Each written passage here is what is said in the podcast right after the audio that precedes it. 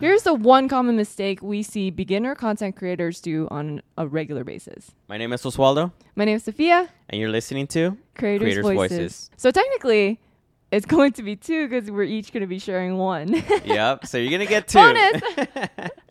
you're gonna get a bonus. awesome. You want to start off, Sophia? Yeah. So my biggest thing is the um the number one biggest mistake that I see content creators make is not being consistent. I cannot tell you how important it is, especially nowadays with so many creators on both Instagram and TikTok, YouTube, all these platforms. There are so many content creators consistently making multiple videos a day. If you are not at least consistent, and I'm not even saying every single day, two times a day, anything like that.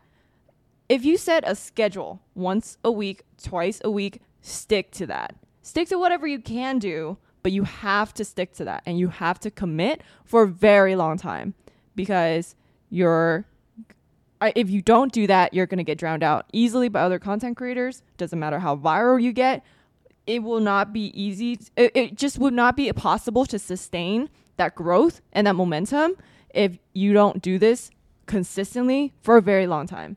And I can speak from experience. I did not see any result whatsoever until maybe three to four months in. Yeah. And I remember having con- conversations with him in the beginning because, you know, he has a lot more experience than I do. I was like, man, I love my videos.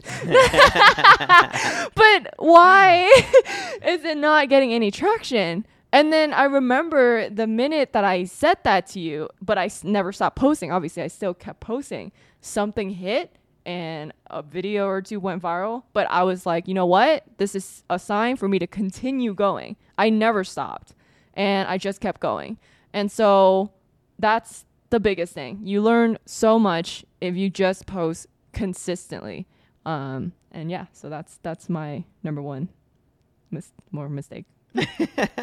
no, I love it. And to add to that, yeah, think about it this way too. It's like there's so much more content for the viewer Mm-hmm. that ends up finding one of your videos, then they can binge watch all of your videos and you get so much watch time and views Mm-hmm. and engagement. So it's really good for you to post as much as possible. Right. I, I agree. Consistency. And you know, you become a better creator because you're learning as you go and you Yeah. get faster too Yeah. you get faster and Yeah. used to it. So there's so many benefits of being consistent as a content creator. Yeah, and another thing that I didn't think that was a benefit about being consistent was you start detaching your value from like the success or the failure of a single video.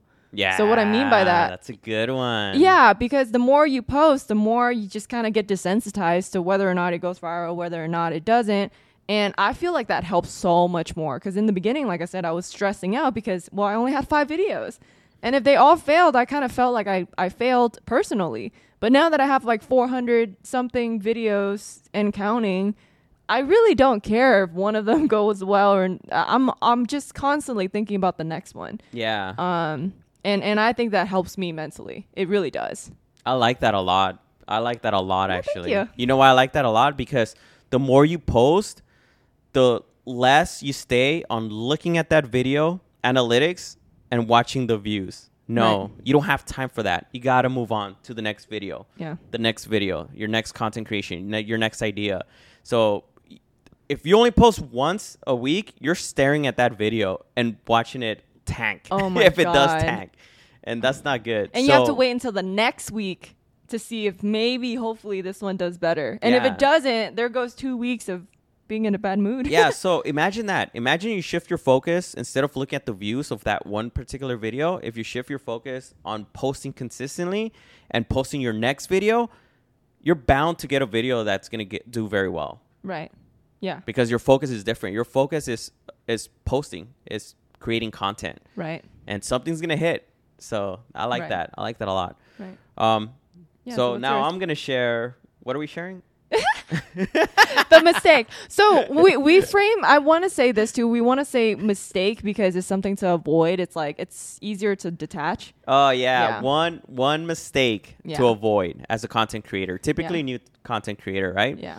And one of the biggest mistakes is comparison.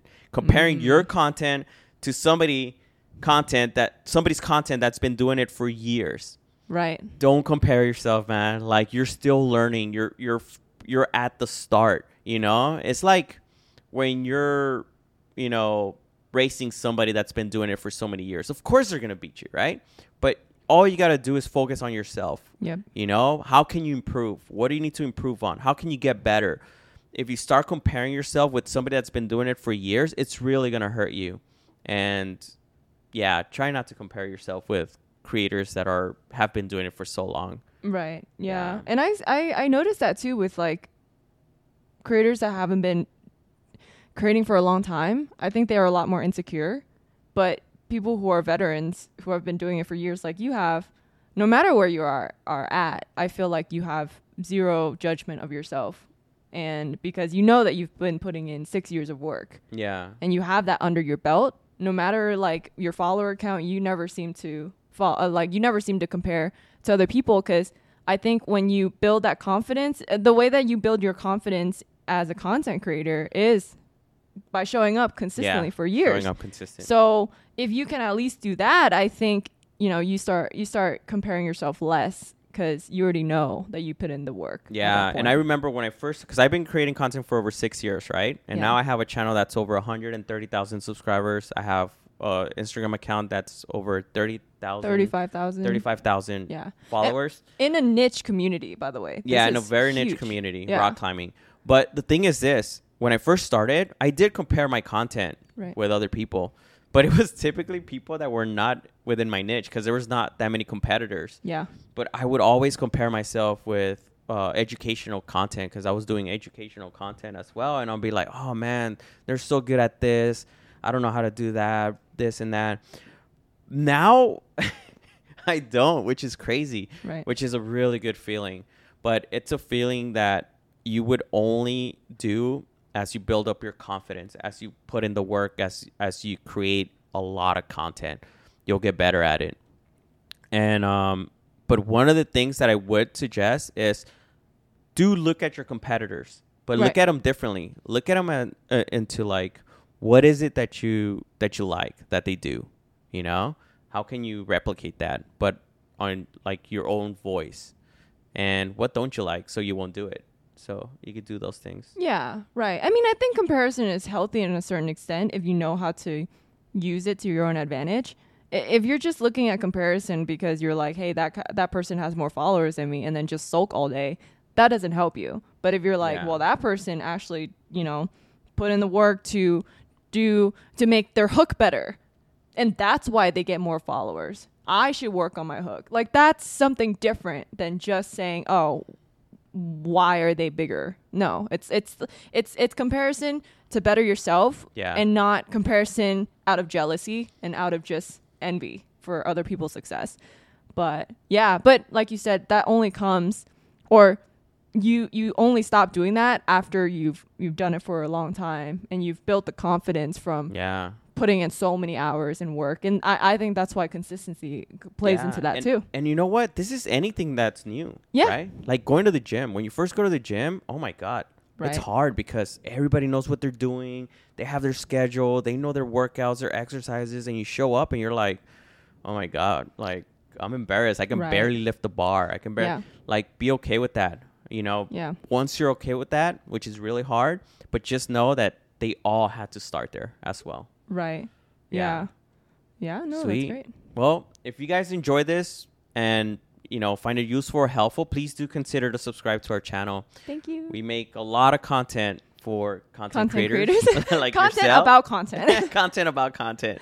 But yeah, and you know, share with another content creator friend as well because you know this is a new podcast for us, and I hope you really do enjoy this content. Let us know, give us feedback, and as always, love you guys so much for listening and watching, and we'll see you next next time. time.